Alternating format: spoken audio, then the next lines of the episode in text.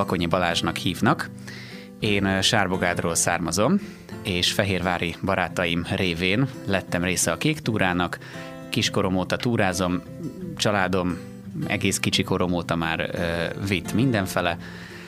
Polgári életben agrármérnök vagyok, családunk ö, cégében dolgozom, Fehérvárhoz még annyi közön van, hogy ide jártam középiskolába, és azért szerettem a meccsekre is menni, majdnem minden sporteseményre. Aztán, hogy elkerültem Gödöllőre az egyetemre, onnan már nehezebb volt eljutnom, de, de azért mindig jó szívvel jövök vissza Fehérvárra.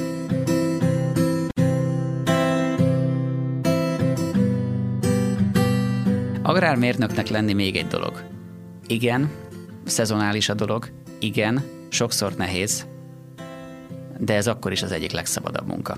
Egyrészt az ember magának szervezi az életet, és pláne, hogyha mondjuk nem egy nagy cégnek az alkalmazottja, hanem, hanem azért van mozgástere, akkor igen, hogy vannak nehézségei, de az időmmel én gazdálkodok, és én úgy vagyok vele, hogy a szabadság nem azt jelenti, amikor nem dolgozok, hanem hogy én dönthetek afelől, hogy mi a fontos, és esetleg mi az, ami kevésbé fontos. És e szerint szervezni az életemet. Amikor az ember már nézi a beltartalmat, meg persze már jönnek ezek a, az értékesítési gondolatok, hogy akkor merre tovább vele, úgy egy felemelő érzés is annak a tudatában lenni, hogy ezt valaki meg fogja enni. Ezzel valakit etetünk. És amikor már kezébe fogja az ember a terményt, akármi is legyen az, az tényleg egy ilyen felemelő érzés.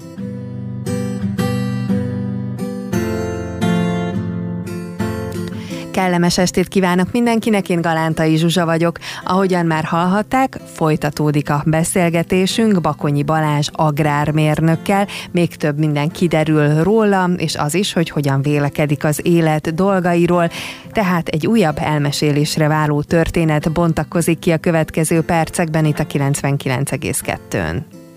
Az látszik, hogy nagy ö, tudással és szenvedéllyel ö, végzed a különböző feladatokat, főként amit te nagyon szeretsz, de azon tűnődöm közben, hogy vajon, vagy gondolkodtál-e már azon, hogy akkor is ezt csinálnád, hogyha nem születsz bele? Tehát, hogyha szüleid teljesen más dolgot csinálnak, de mondjuk Sárbogárdon. Tehát uh-huh. ugyanúgy ez a vidéki környezet, csak, csak nem ezt csinálják. Hát belegondoltam egyébként ebbe már, de az az igazság, hogy láttam néhány pozitív tapasztalatot is arra, hogyha ö, valakinek mondjuk nincsen ilyen családi háttere, hanem megpróbál valamilyen módon elhelyezkedni, és, és azért az agráriumban sokszor egyébként megvannak a megvannak a rések, hogy hol van szükség munkaerőre, már csak azért is, mert nem egy népszerű szakma. Azért legyünk őszinték, hogy az agrártársadalom az, az nem annyira fiatal, nagyon sokszor van szükség jó szakemberekre, kell, aki csinálja, és azért az emberek többségének, hogyha megkérdeznek általában egy kisgyereket, hogy mi szeret lenni, ha nagy leszel, azért nem az agrármérnök van az első tíz helyben benne, sőt szerintem még a húszban sincs feltétlenül, mert nem ismerik ezt a világot, és ezért is van, hogy van, aki beleszületik, aki közelebb van hozzá, annak nem azt mondom, hogy releváns ebbe belemenni, mert ez csak egy lehetőség de annak, aki nem is ismeri ezt, és nem tudja, hogy hogyan álljon hozzá, annak ez egy annyira idegen világ, és, és sokan már azt sem tudják elképzelni, hogy hogyan lehet ezt egyáltalán elképzelni, vagy hát ez, ez már olyan elavult dolog, hát lehet, hogy valakinek elavult, de azért nem kell aggódni, az agráriumban is bőven vannak technológiai fejlesztések, azért nem kell annyira lenézni feltétlenül ezt a szakmát. Igen, persze, vannak olyanok, akik még régi módszeren gazdálkodnak, Hozzáteszem, azokra is szükség van, akik mondjuk kis területen régi gépekkel úgy csinálják, hogy ahogy ők még tanulták, de persze van benne innováció is, van benne technológia, van benne fejlesztés, nagyon széles palettából lehet úgy választani. Egyébként szerintem, hogyha nem ebbe születtem volna, akkor lehetséges, hogy valami mást is csináltam volna, de szerintem azt is hasonló szenvedéllyel. Uh-huh. Egy valószínűsítem nem áll olyan távol ettől a, a dologtól. Lehetséges, hogy valami természethez közeli dolgot választottam volna akkor is, Egyébként nem is tudom, de David Attenborough műsorait kisgyerekkoromban is folyamatosan néztem. Nagyon-nagyon szerettem ezeket a természeti csatornákat is nézni, meg minden ilyen elvarázsolt. Alapvetően a, az állattan, tehát a zoológia sem áll messze tőlem. Nem is tudom, lehetséges, hogy lettem volna akár vadász, bár igazából sportvadász az most is vagyok, de, de esetleg, hogyha hivatásos lettem volna, vagy, vagy tényleg állatokkal foglalkozni. Állatorvosiban talán nem, de azért valami, ami a természethez közeli dolgokat foglalja magába, abba biztos el tudtam volna magam képzelni. Mivel ebbe születtél vele, és mondtad, hogy ugye neked természetes volt, hogy gyerekkorban, tehát hogy traktorban ülni, meg hát gondolom ebből még számtalan ilyen élményed van, de tudod, hogy mi az első, nagyjából első meghatározóbb ilyen, most úgy fogalmaznám meg, hogy mezőgazdasági élményed? Az az élmény, ami most is a legszebb az évben, az aratás. mi, és mi, miért, mi az, ara, miért az, az aratásról az emberek azt tudják szerintem, hát nyilván tudják, hogy ez mit jelent, uh-huh. de hogy az, az egy kőkemény munka, és az egy röv, aránylag rövid ideig, de azt csinálni kell, és tolni ki a csövön, amikor az időjárás engedi. Így van. Értelemszerűen azért csináljuk, uh-huh. és ugye a munkánknak ez a gyümölcse. Uh-huh. Tehát, hogy hogy az ember a legvégén lássa aztán, hogy na, kezébe fog egy marék búzát, és azt tudja mondani, igen, ezért dolgoztunk egész évben. És hogy utána pedig, amikor az ember már nézi a beltartalmat, meg persze már jönnek ezek a, az értékesítési gondolatok, hogy akkor merre tovább vele, úgy egy felemelő érzés is annak a tudatában lenni, hogy ezt valaki meg fogja enni. Ezzel valakit etetünk. És amikor már kezébe fogja az ember a terményt, akármi is legyen az, az tényleg egy ilyen felemelő érzés. Valamint hát kiskoromban meghatározó volt, hogy a kombájnozást azt nagyon szerettem. Jó, oké, először nehéz volt egyenesben tartani, de egy aztán az ember hozzászokik és uh, tudja csinálni. De az egy, az egy olyan teljességérzetet ad uh-huh. az embernek, úgy érzem. Meg azért jó érzése, hogy a kombájn eszi a gabonát, vagy bármit, és az a, az a az erős hang, meg az erős érzet, hogy egy akkora lóerő van alattam, azért szerintem férfiaknak zömében imponál az, hogyha egy nagy gépet vezethetnek. Most annyiban csatlakozom hozzád, csak hogy milyen érdekes, hogy én nem azt mondom, hogy ebben nőttem föl, de például apukám a mezőgazdaságban dolgozott világ életében, és az aratás, ezt én is megtanultam már egész kicsiként, hogy ez azt jelenti, hogy apu nincs ez a kombány vezetés, meg traktorvezetés, ez, ez nekem is a, a, a szó szerinti gyerekkori élményeim egyikéhez tartozik, és emlékszem, amikor még ugye annyira kicsi voltam, hogy apukám ölében ülhettem a kombányban, és hát én vezethettem, hát nyilván nem, de, de hogy, hogy, hogy, hogy maga azt, azt megtapasztalni, hogy, hogy ez, ez az a munka, amit te leírtál, tehát hogy ez egyébként egy wow, hogy ez, ne, ez nem semmi. A másik wow az meg az, hogy itt ugye gyerekként megjavítani, ez a hatalmas gép, és úristen, ezzel meg kell fordulni. Hát de hogy, hogy fordulnak meg ezek az emberek ezzel, és hogy... Hát nagy évben. Hát igen, aztán ugye később erre már rájöttem, de hogy, hogy még nézni is jó volt egyébként ezt, a, ezt az élményt, csak hogy milyen érdekes, hogy, hogy nyilván én nem is annyira születtem bele, mint te, de, de hogy attól függetlenül szerintem ez egy nagyon jó élmény, és amikor jött a, nem tudom, hogy neked volt-e ilyen később, bár mondjuk Gödöllő nyilván nem, hiszen ott már ezt tanultad, úgy hivatalossá téve, de amikor, amikor találkozol olyan emberrel, hogy ő még nem ült kombányban. Uh-huh. Tessék? Hát az, az alap. és, hogy, és közben rájössz, hogy ja, nem alap egyébként. Nem alap. Nem, nem alap. alap. Nem alap.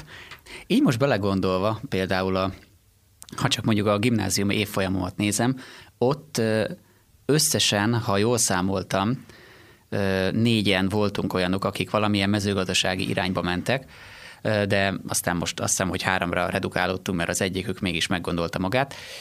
És alapvetően számomra ez nem, nem releváns kérdés, mert nekem ez természetes, uh-huh. de az élet előbb-utóbb mégis csak hozta azt magával, hogy ezt valakinek el kell mondani. Ezt el kell magyaráznom, mert nem lát bele. Nem tudja, hogy hogy kerül oda a kenyér a polcra. És nem lát bele ebbe a világba, mert nem is ez feltétlenül az, hogy nem érdekli, de hát mindenki teszi a maga dolgát, és ez éppen nem tartozik mondjuk az övé bele, az övé ebbe bele. Néha egyébként megmondom őszintén, kicsit fárasztónak hat, amikor fel kell világosítanom bizonyos embereket, hogy akkor ez mivel jár, és hogyan kell ezt elképzelni, mert az a baj, hogy szerintem az agráriumnak és így a unblock, tehát a unblock a mezőgazdaságnak nem is a társadalmi megítélése, hanem a, a marketingje és a, a médiája az, az nem olyan, hogy az emberekben pozitív képet alkosson. Erre volt egy jó példa, hogy mit jelent agrármérnöknek, vagy mit jelent mezőgazdásznak lenni, vagy akkor pontosítsuk, mit jelent gazdálkodni. Azt jelenti, hogy heti 60 órát dolgozol azért, hogy olyan embereket etes, akik meg vannak róla győzőve, hogy meg akarod őket ölni. Mert ugye Jogos, sokszor a igen. médiában, a különböző felületeken, a közösségi médiában, bárhol, ahol nézi az ember, nagyon sokszor nincs meg az a, az a, az a úgymond marketing háttere a mezőgazdaságnak, hogy, ez, uh-huh. hogy ezt úgy mutassák be, hogy ez egy népszerű dolog, és közben meg a bizonyos mozgalmak és megmozdulások vagy szervezetek konkrétan arra mennek rá, hogy, hogy amennyire csak lehet ellehetetlenítsék. Nem azért, mert rosszat akarnak, de meg vannak rá győződve, hogy, hogy mi, mi rossz dolgot csinálunk az mhm. embereknek, holott igazából nem. Csak csak nincs meg a jó mhm. kommunikáció társadalmi Igen, szinten illetve ehhez. itt azért van egy, egy, egy hiányzó láncszem, ami pedig a, a már a nagyipar. Igen. Mert hogy ugye a tömegtermelés az megkíván bizonyos dolgokat, áldozatokat, vagy hogy ezt megkíván, ezt nem tudom, ez inkább egy ilyen idézőjeles dolog, és ott csúszik el a dolog, hogy, hogy azzal, hogy annyi embert kiszolgáljanak ugyanazzal a dologgal, mi, mit kell tenniük, hogy ez működni tudjon. Ez pontosan olyan, és erről az jutott eszembe, de lehet, hogy ezt te jobban átlát, hát nyilván jobban átlátod, hogy a múltkor valaki kérdezte tőlem, így mármint, hogy beszélgettünk, és akkor így felült a kérdés, hogy most, hogyha te csak a életedben csak csirke mellett eszel, uh-huh. hogy, és a többi része, mondjuk egy csirke jóval több, mint pusztán a mellett, de hogy, és hogy mennyi minden van benne, de hogyha te neked csak az kell, és semmi más, tehát, hogy azt, azt valahol egyrészt úgymond előállítják, most ez csúnya szó ide, de így mondom, ja. és a többi részével is kell, hogy kezdjenek valamit, Uh-huh. De sokkal, mondjuk lehet, ugye ezek már csak ilyen teóriák, meg nem vagyunk hozzáértőek, de hogy hogy állíthatnak elő annyi csirke mellett, miközben ne, tehát, hogy az nem úgy terem, hogy így ezeket leakasztják a fáról. Szóval, hogy itt, itt van szerintem egy elcsúszás egy kicsit a, a tömegtermelésben. Az az igazság, hogy én mind a kistermelők és mind a nagyiparnak az oldalán is állok a maga uh-huh. nemében, mert én speciál, meg mi, nagyon szeretünk kistermelőktől vásárolni, és tehát egy nagyon, nagyon sok mindent ugye onnan szerzünk be. Viszont azt is látjuk egymás között a gazdálkodókkal, hogy, hogy nekem ez van, neked az van, mi az, amiben esetleg tudunk uh-huh. ö, cserélni, vagy esetleg é, miben tudjuk egymást kiszolgálni. Azért ez megadja a kezdőlöketet ahhoz, hogy az ember ö, valamilyen szinten önfenntartó is legyen, de azért legyünk őszinték, egy nagyvárosi ö, panellakásban ott bármennyire is ö, ügyesen taktikázik az ember, vagy ö, a háznak ö, minden szegletében rakhat valami palántát, de hogy az egész éves termését és az ellátását abból biztos nem tudja fedezni, azt tuti. Tehát épp ezért mondom azt, hogy a kistermelők azok egy szűkebb réteget ki tudnak szolgálni. De amikor itt már milliós nagyságrendről beszélünk, tetszik vagy sem, azt valahogy meg kell csinálni. És, és onnantól kezdve, hogy mondod, hogy csirkemel. Hát igen, a csirkének azért több része is van. Én azért nem voltam még csirkefeldolgozó gyárban, de azért szerintem én bízom azért benne, hogy nem csak azt csinálják, hogy leveszik a mellett többit, meg kidobják, hanem azért valamilyen szinten ezt fel is kell használni. Tehát, és egyébként költség hatékonyabb is, hogyha a többi részét is felhasználja az ember. Úgyhogy igen, ott el tud csúszni egyébként, de sokszor az emberek bele se gondolnak abba, hogy valami, amit, amire azt mondják, hogy ez bio, hát lehet, hogy bio, de hogyha nagyon-nagyon-nagyon sok van belőle, mert minden országba forgalmazzák, az biztos nem egy kis házi termelő készítette. Hát igen, na és itt térünk vissza, hogy igen, a marketing meg az, amit a mezőgazdálkodásról képet kapunk, az nem, nem, nem egészen azt mutatja, amitől vonzó lehet. Meg hát ugye ne felejtsük el, hogy szerintem az egyik legkeményebben dolgozó ágazat, hiszen itt, itt nincs olyan, hogy elnapoljuk, Hát, hát jó, időjárás tekintetében igen, de az nem sok mindent változtat a helyzeten. De nincs elnapolás, itt, itt egyszerre működik adott esetben fizikai munka, fizikai erőkifejtés, meg fejben, hogy mindenki jöjjön a, a dolog, tehát hogy ezért ez, ez lehet, hogy ezért ez is egy ilyen, és most akkor elmondtam a rossz marketinget, tehát keményen kell dolgozni, de alapvetően ezt, hogyha jól szenvedéllyel csinálod, akkor ez azért nem olyan vészes, hogy hú, hát aratás van, akkor mind meghalunk. Nem halunk meg igazából, pláne, hogyha jó a termés, akkor meg, akkor, akkor, meg, akkor meg azt mondjuk, hogy fú, még egyszer kell fordulni a traktornak. Ó, de kár, hát akkor még többet tervet. Tehát, hogy az ilyen szempontból az nehéz vagy nem nehéz. Igen, vannak nehézségek. Vannak, amikor ö, nem azt mondom, hogy az ember háta közepére kívánja, mert ez nem igaz, de fut bele az ember olyan nehézségekbe, amikor már tele van uh-huh. mindene mindennel, mert ez már tényleg sok, és az embernek már így nem látja, hogy mikor van éjjel a nappala, de aki ezt szenvedéllyel csinálja, az lehet, hogy fizikálisan elfárad benne. De akkor is az van az emberben, hogy tetszik, vagy sem, ezt akkor is meg kell csinálni. Uh-huh. Egyébként érdekes most így, ahogy mondod, hogy meg kell csinálni. Amikor a Covid először beütött, és elkezdődött ez a home office rendszer, hogy nagyon sokan dolgoztak otthonról, mi belegondoltunk, hogy uh-huh, oké, okay. és ezt mi akkor hogyan lehet, hogy megcsináljuk, és hát úgy oldottuk meg, hogy senki nem érintkezett senkivel, és mindenki kiszállt az autójából, beszállt a traktorába, és ment. És senkivel nem érintkeztünk, mert én elhiszem, hogy karantén van, de azért a búzát el kéne vetni. Hát nyilván talán úgymond titeket még kevésbé érintett, mert a feladat adott, igazából egy ilyen átszervezés. Egy átszervezésre kellett. volt szükség, bár hozzáteszem azért volt egy-két emberünk, aki, aki átesett rajta, és vagy karanténba került, pont a tavaszi vetések egyik részében. Nem volt egyszerű kilogisztikázni, de átestünk rajta, úgyhogy sikeres volt ilyen téren. Bár egy, egy érdekes élményemet még ezt hadd meséljem el. A, amikor először beütött a Covid, és elkezdtük ezt a szeparált munkákat, akkor így a, a pont a telepen, telephelyünkön voltam, és mondom apának, hogy te apa nézzél fel, mit látsz? Nézi, hát kék az ég. Mondom, igen, és? Nézzük, nézzük. Mondom, nem esik le? Még nem. Egyetlen kondenscsíkot se látok. Régebben számoltuk, hogy még a Covid előtt ilyen 14-16-18 kondenscsík húzott el a fejünk felett, ugye ott a, a tisztáson, a mezőkön, a szántón azért nincs olyan sok épület, ami leárnyékolja a felhőt, és azért, vagyis az eget, és láttuk, hogy akkor mi van a fejünk fölött, és olyan szokatlan, de szép látvány volt, hogy tiszta kékeget, hm. tiszta kékég nézett ránk akkor. A utazási irodák és a repülőgép társaságok nyilván ennek nem örültek. Ők nem így gondolták. Ők nem igen. így gondolták, valamint azok se, akik szerettek volna utazni. De volt egy De hát ilyen volt egy ilyen időszak. Is. Szerintem azért nem baj, hogy megtapasztalhattuk, hogy milyen az ég, amikor nem közlekedünk rajta. Rövid ideig tartott egyébként, mm. de azért a pár napért nagyon hálás voltam. Viszont, hogy fölfelé húzzuk ezt a dolgot, itt most elmondtuk, hogy egy kicsit rossz a marketingje a mezőgazdaságnak, hogy akkor lőjünk egy kis jó marketinget is.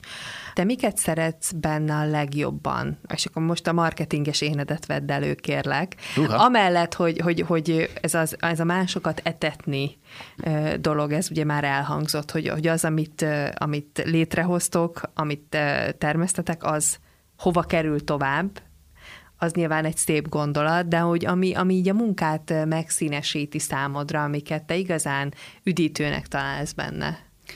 Nos, amiket nagyon szeretek benne, hogy értelemszerűen, mint természetközeliség, azért az akár tetszik, akár nem, a szántóföldet nem lehet város belsejébe vinni. Hát friss a levegő, uh-huh. azért azt hozzáteszem, hogy az, az rengeteget tud jelenteni. pláne, hogyha az ember egy kicsit járatos a természetben, növénytamban, állattamban, akkor nagyon sok apró csodát megláthat. És azért megvan annak a bája, amikor az ember mondjuk sétál a szántón, és akkor kiugrik egy nyúl, látja, hogy repülnek a sasok az égen, ahogy hallja, hogy hallja a fácán kakasnak a hangját, ahogy elmegy egy réten, és akkor olyan virágot lát, meg olyan növényt, amit előtte igazából soha, vagy, vagy tényleg, tényleg van olyan növényfaj ott a környéken, ami a világon tőlünk nyugatabbra már nincs. És hogy az is van egy völgy, ahol, ahol az nyílik, és gyönyörű szép, amikor, amikor ott van. Meg hát agrármérnöknek lenni még egy dolog. Igen, szezonális a dolog, igen, sokszor nehéz, de ez akkor is az egyik legszabadabb munka. Egyrészt az ember magának szervezi az életet, és pláne, hogyha mondjuk nem egy nagy ö, cégnek az alkalmazottja, hanem, hanem azért van mozgástere, akkor igen, hogy vannak nehézségei, de az időmmel én gazdálkodok, és én úgy vagyok vele, hogy a szabadság nem azt jelenti, amikor nem dolgozok, hanem hogy én dönthetek afelől, hogy mi a fontos, és esetleg mi az, ami kevésbé fontos. És e szerint szervezni az életemet. És akkor, hogy még egy kis pozitívumot mondjak, a növényekkel az a jó, hogy ha esetleg valamit az ember elront, vagy mégis nem, a, nem az igazi, nem fognak panaszkodni. Tehát a növény az, az nem bánt, az nem sért meg, az, az kedves, az csak növekszik, ha minden jól megy persze. Igaz, hogy nem fogja megmondani, ha valami baja van, ez is igaz. de, de, hát de ezért vannak növényorvosok. Így van, hogy megtudják, hogy mi a baj. Balázs, mennyire vagy a munkád egyébként? Mert hogy ez, ez nyilván nem egy olyan munka, amiből kilépsz, belépsz, tehát elindítod a műszakot, lezárod a műszakot. Például olyanokra gondolok, hogyha ha találkozol barátokkal, tudod, akkor ők tudják, hogy ó, te vagy az, aki erre tudhatod a választ, uh-huh. és akkor így értem, hogy mennyire vagy a, a munkád. Igazából uh, szeretem, amikor uh, segítséget vagy tanácsot kérnek ismerőseim, de itt azért most újra leszögezem, hogy tegyük fel, a fűszer növényeknek a kehéjét, bajait, azt lehet, hogy csak kis utána nézéssel fogom tudni megmondani, mert azért abban arra nem vagyok rászakosodva. És azért elég nagy tág ö, tudáshalmaz az, amiben ö, mozogni kell, és persze az ember fejleszti magát, ha mennyire tudja, de nem vagyok benne biztos, hogy a, az oregánó csírakori betegségeit egyből így vágom, azért ez nem olyan, mint a kukorica.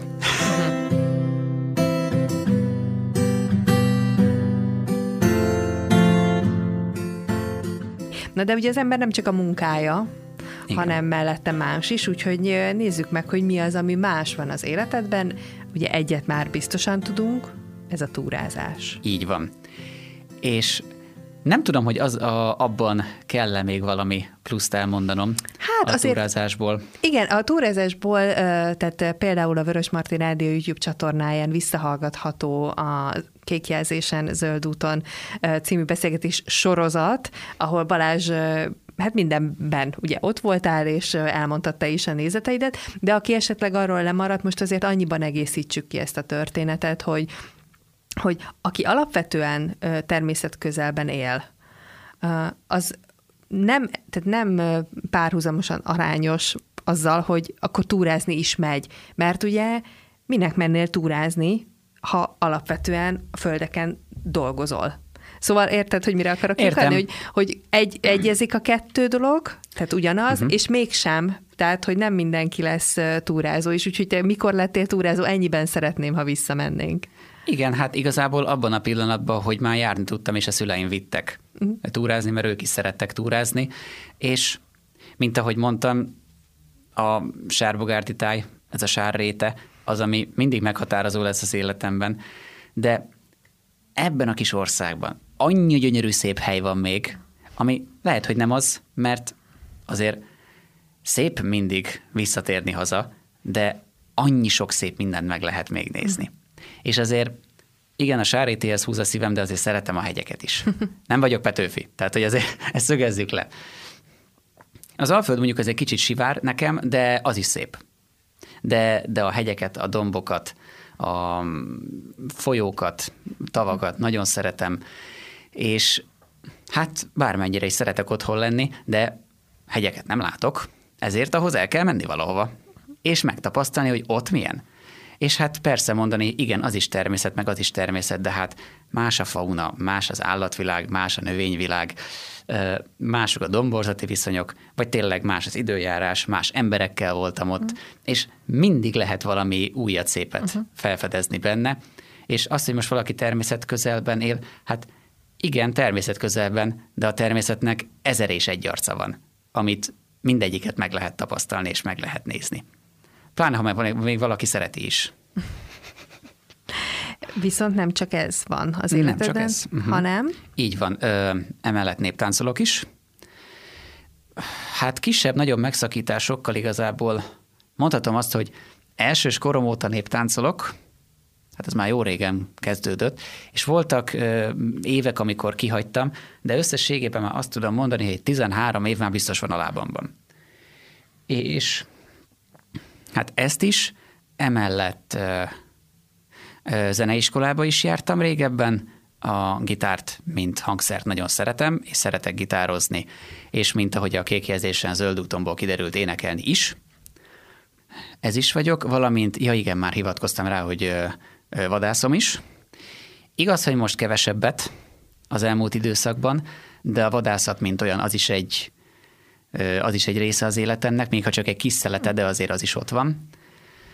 Viszont az utazásokról nem beszélgettünk, hiszen mondtad, hogy jártál már sok helyen. Így van. És azért a meghatározó élmények, amik ilyen helyszínek. Vagy nagyon sok igazán... van, nagyon sok van. Itthon is, és külföldön is. Alapvetően túrázni is volt, hogy mentünk külföldre családdal, de azért a kulturális részeit mindig megfogtuk a külföldi utaknak.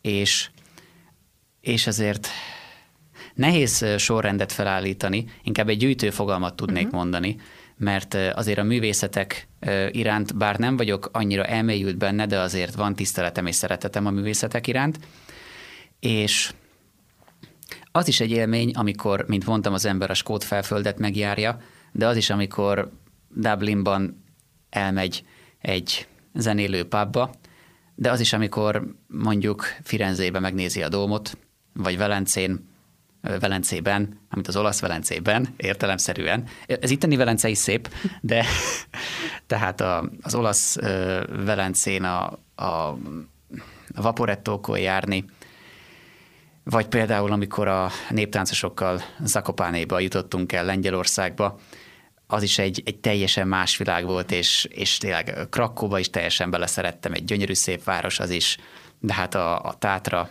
mint olyan is gyönyörű. Svájc is egy külön világ volt, tehát hogy sok helyen jártam, és a természetet is, de azért a, a kultúrát, a művészeteket és a történelmet is mindig megvizsgáltuk az adott helyeken, úgy, hogy persze előtte felkészültünk belőle, így kollektíven, otthon mindenki már készült rá, és már tudtuk, amikor oda megyünk, hogy mit akarunk megnézni, és hát akkor is gyönyörködtünk benne, mert csodaszép dolgai van, vannak ennek az Európának. Európán kívül még nem jártam, lehet, hogy majd egyszer eljutok, de, de ha nem jutok ki Európából, az se baj, mert, mert csodálatosan szép. És ezek is meghatároztak. Nehéz lenne keveset kiemelni belőlük, mert mindegyik a maga nemében volt csodálatos. Nehéz összevetni egyiket a másikkal, de mindegyik, mindegyik az élményeimet gazdagította.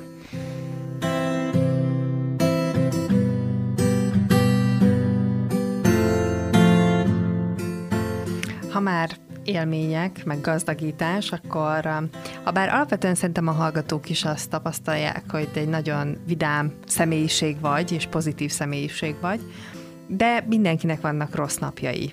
Nagyon szeretek erről egyébként pont férfiakkal beszélgetni, mert hát ugye más a női lélek, férfi lélek, tehát hogy mi nők el tudunk ezeken morfondírozni, ki tudja meddig. És éppen ezért érdekes, hogy hogyan működik a férfi lélek, amikor rossz napja van. Tehát nem tudom, hogy neked van-e olyan, amire egyébként azt mondod, hogy az egy rossz nap, de hogy mit, mit kezdesz vele? Tehát azért így nyilván mindenkinek van dolga, tehát attól, mert rossz napod van, nem mondhat azt, hogy oh, cső, akkor én ma itt, itt maradok, és bezárkózom, és majd elmúlik, hanem menned kell, csinálnod kell, de valamit mégiscsak kell kezdened azzal, hogy most uh-huh. hogyan is akarod magadat valójában érezni? Szóval, hogy, hogy van-e neked olyan, amikor tényleg azt mondod, hát így ez nem a legjobb napom, és mit csinálsz vele? Alapvetően az, hogy rossz nap, ö, konkrétan nehéz azt mondani, hogy egy egész nap rossz. Inkább azt tudom mondani, hogy vannak olyan periódusok, amikor, amikor előfordul, hogy hát most vagy ballábbal kelek fel, ami azt jelenti, hogy nem aludtam ki magam, vagy éppen nem tudom, egy kicsit feszültség van bennem valami miatt. De azt hiszem, hogy nem konkrétan mondanám, hogy az egész napom rossz, mert oké, okay, valami nagyon ö, keresztbe tud tenni az embernek, vagy valami nagyon lelombozhatja, vagy érhe, érheti egy szomorú hír, és akkor mondhatja, hogy akkor az egész napja rossz, de én talán az életemben még olyat, hogy egy egész napom rossz legyen, olyat nem. Uh-huh. Voltak nehéz pillanatok, voltak nagyon nehéz helyzetek. Voltak, amikor azt mondtam, hogy hát akkor inkább már hagyjuk az egészet a francba úgy, ahogy van, de az még úgy egyszer sem jött össze, hogy lefekvéstől felkelésig csak rossz kedvem legyen.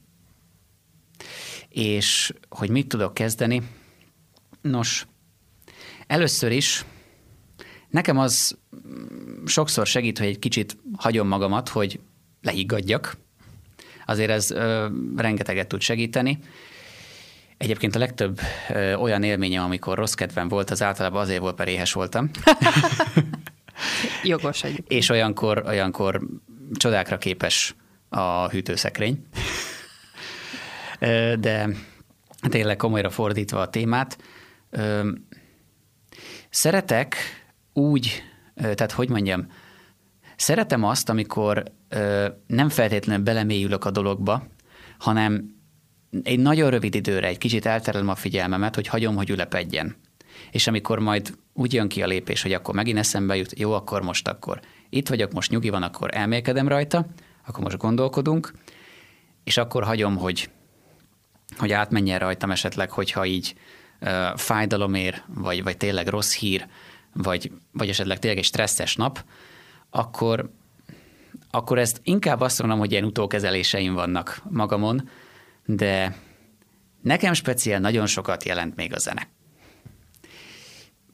mindenevő vagyok általában, bár szeretem, hogyha van hangszer a dalban, de nekem speciál a zene nagyon sokat tud sokszor segíteni.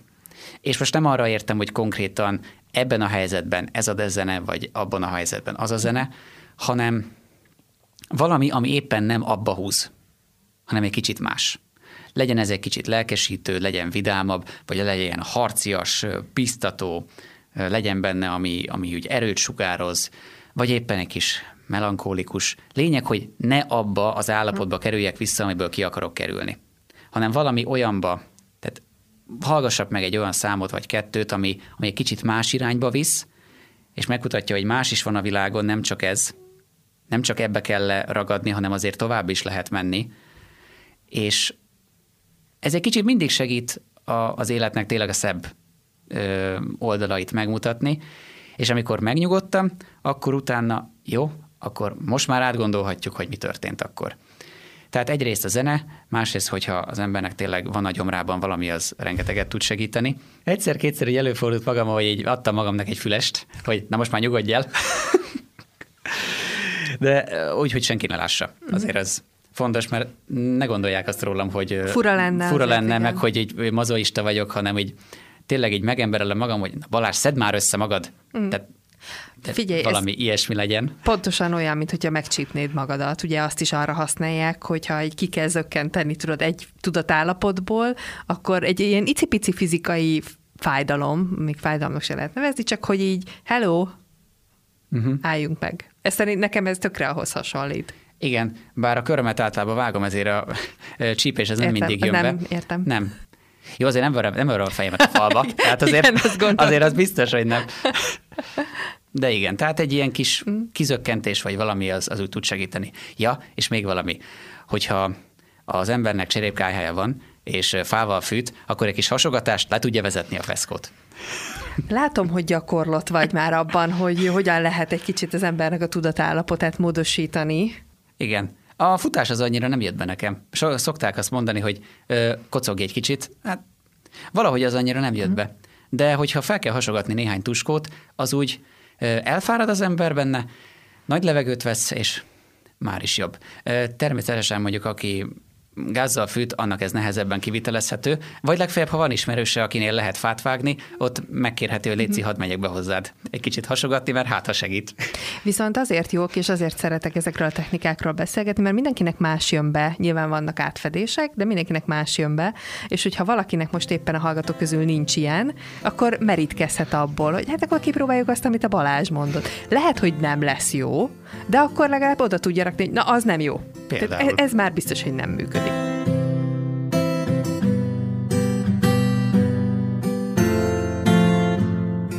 Te is választottál magadnak öt kérdést. Így van. Úgyhogy akkor essünk is neki ezeknek a kérdéseknek.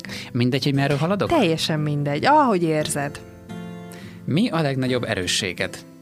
Na Balázs. A lelkesedés. És ezt nem én mondom magamról, ezt mindenki más mondja rólam. És azt hiszem az önismeretnek az is része, hogy másokra is figyelünk, hogy nekik mi a tapasztalatuk, de én úgy érzem, hogy a legtöbb dologban ez az, ami uh-huh. engem előre mozdít.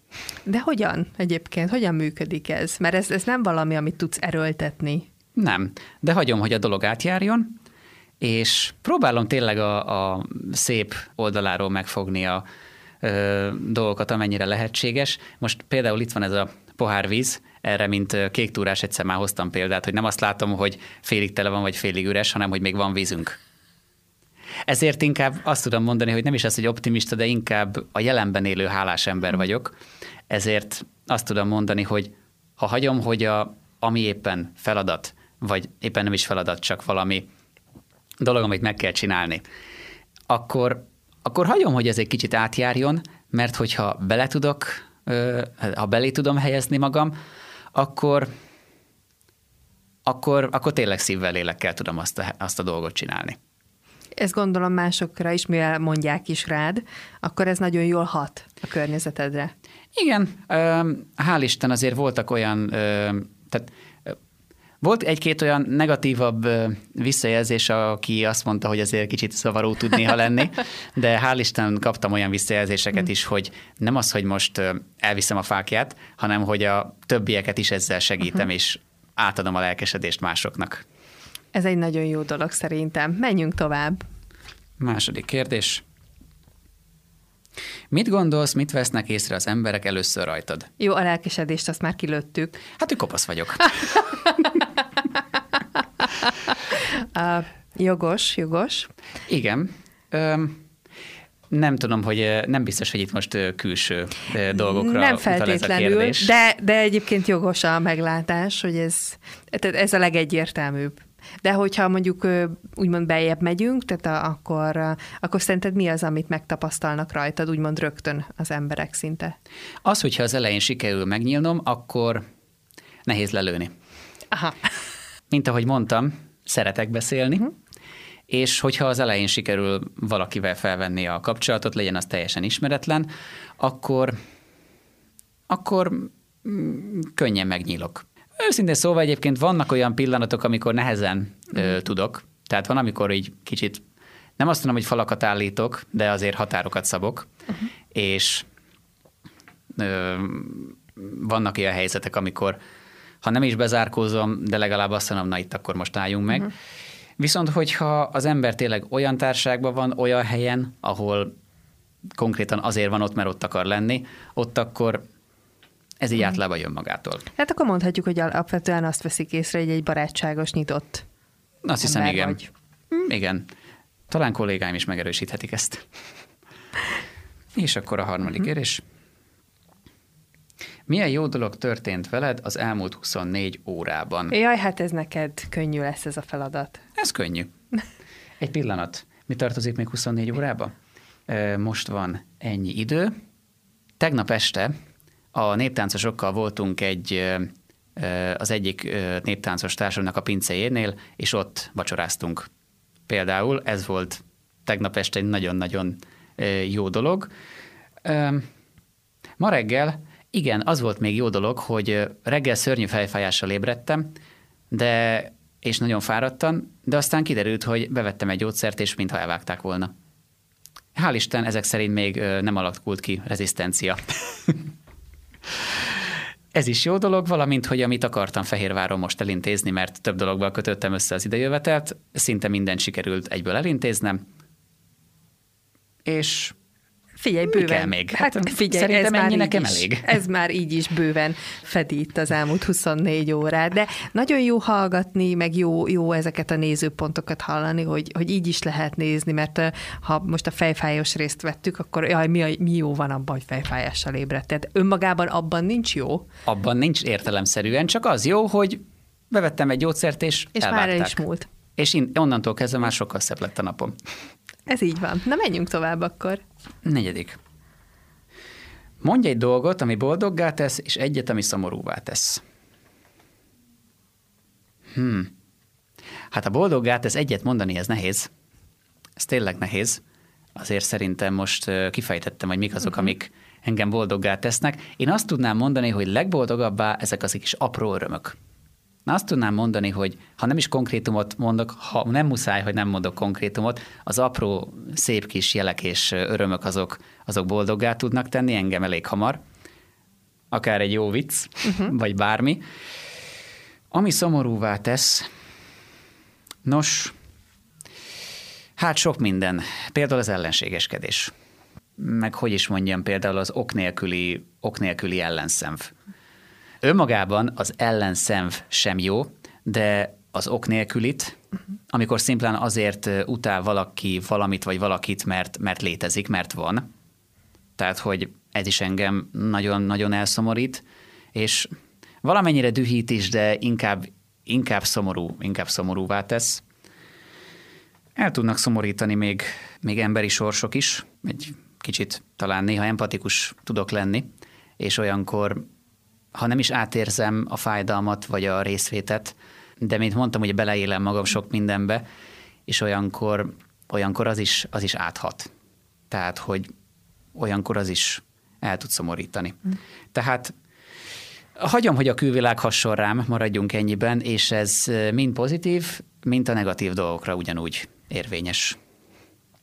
És akkor, mi a legnehezebben kezelhető tulajdonságod?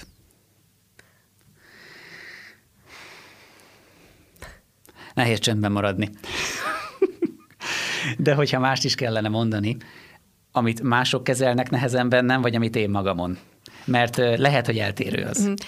A mások számára egyértelműen az, hogy túlpörgök, vagy néha. Mm. Viszont ez inkább úgy fordítanám a magam szempontjából, hogy nem is az, hogy nehezen kezelhető magamban, hanem ezen még fejlesztenem kell. Ez a másoknak is a meghallgatása bár barátnőmnek hála most már egyre többször gyakorlom ezt a tulajdonságot, azért ez nagyon jó. Valamint, hogy azért kicsi, kicsi hirtelen vagyok. Talán, hogy mivel mondtam, hogy jól hatnak rá, vagy erősen hatnak rám a külső impulzusok, ezért sokszor általában az első érzelem, ami átmegy rajtam, az úgy hirtelen jön, és és nem mindig veszem észre, hogy ennek mi lesz a következménye. Például. Mindig van hova fejlődni, úgyhogy... Hál' Isten van. Úgyhogy szerintem, ha az ember belátja, hogy esetleg mind szeretne kicsit csiszolgatni, akkor ezekre mindre van megoldás. Most az öt kérdésed elfogyott, de nekem még van kettő. Remek. Az eddigi életedben mire vagy a legbüszkébb? Hmm. Most ilyen konkrétumok jutottak eszembe, de hogyha ezek között valami párhuzamot kellene von, von, vonni, akkor talán azt tudnám mondani, hogy aminek, amiben oda tettem magam, az jól sült el mindig. Tehát ez most legyen akár a, mm, nem is tudom, legyen akár a diplomunka, vagy legyen a herbáriumom, ami szerintem életem egyik főműve, vagy vagy az első elejtett vad, amit, ami álomszerűen sikerült. Vagy például, amire még nagyon büszke vagyok, két barátomnak az esküvőjén is vőfékedtem, és az még nagyon jól sikerült. De annak örülök még, amikor, tehát az is jól sikerült, amikor néhány ö, ö, helyzetben úgy adódott az életben, hogy valaki, aki nálam fiatalabb volt, vagy szüksége volt tanácsra, vagy valamilyen úgymond bölcsességre, de inkább tapasztalat megosztásra, abban tudtam neki segíteni. Az nagyon jó érzés volt. Ez most szakmailag, vagy a kollégiumban, vagy, vagy valakinek lelki segítséget sikerült nyújtani, az, az, az mindig egy felemelő érzés volt, és, és ezekre az ember nagyon büszke. Az záró kérdésem pedig az, hogy miben hiszel? Fura lenne elmondanom most a krédót elejétől a végéig szerintem. De összességében én, én hiszek abban, hogy az ember alapvetően jónak van teremtve, de abban is, hogy benne van azért a hajlam arra is, hogy jó fele is, rossz fele is elmenjen, és attól függ, hogy, hogy melyiket, melyik részét táplálja, abba az irányba kanyarodik el az élete. Hiszek abban egyébként, hogy saját sorsunknak ugyan kovácsa vagyunk, mert ez így van, de hiszek a gondviselésben is. És lehet kérdezni, hogy a kettő hogyan fér meg egymás mellett, de én szerintem megfér. És az életemnek sok terén ez már beigazolódott. Hogy voltak terveim eddig is, amiket akartam, azt szinte mind sikerült végigcsinálni, de mindig éreztem, hogy van valaki, aki vigyáz rám és vezet az úton. Bakonyi Balázs, köszönöm szépen neked a beszélgetést. Én is köszönöm a lehetőséget. Bakonyi Balázsnak hívnak. Én Sárbogádról származom, és fehérvári barátaim révén lettem része a Kék Túrának. Kiskorom óta túrázom, családom egész kicsi korom óta már ö, vitt mindenfele. Polgári életben agrármérnök vagyok, családunk cégében dolgozom, Fehérvárhoz még annyi közön van, hogy ide jártam középiskolába, és azért szerettem a meccsekre is menni, majdnem minden sporteseményre, aztán, hogy elkerültem Gödöllőre az egyetemre, onnan már nehezebb volt eljutnom, de, de azért mindig jó szívvel jövök vissza Fehérvárra. Kedves hallgatóink, köszönjük, hogy velünk tartottak ma este is. Egy hét múlva, hétfőn, ugyanebben az időpontban hasonlóan inspiráló történettel várjuk majd Önöket itt a 99,2-n.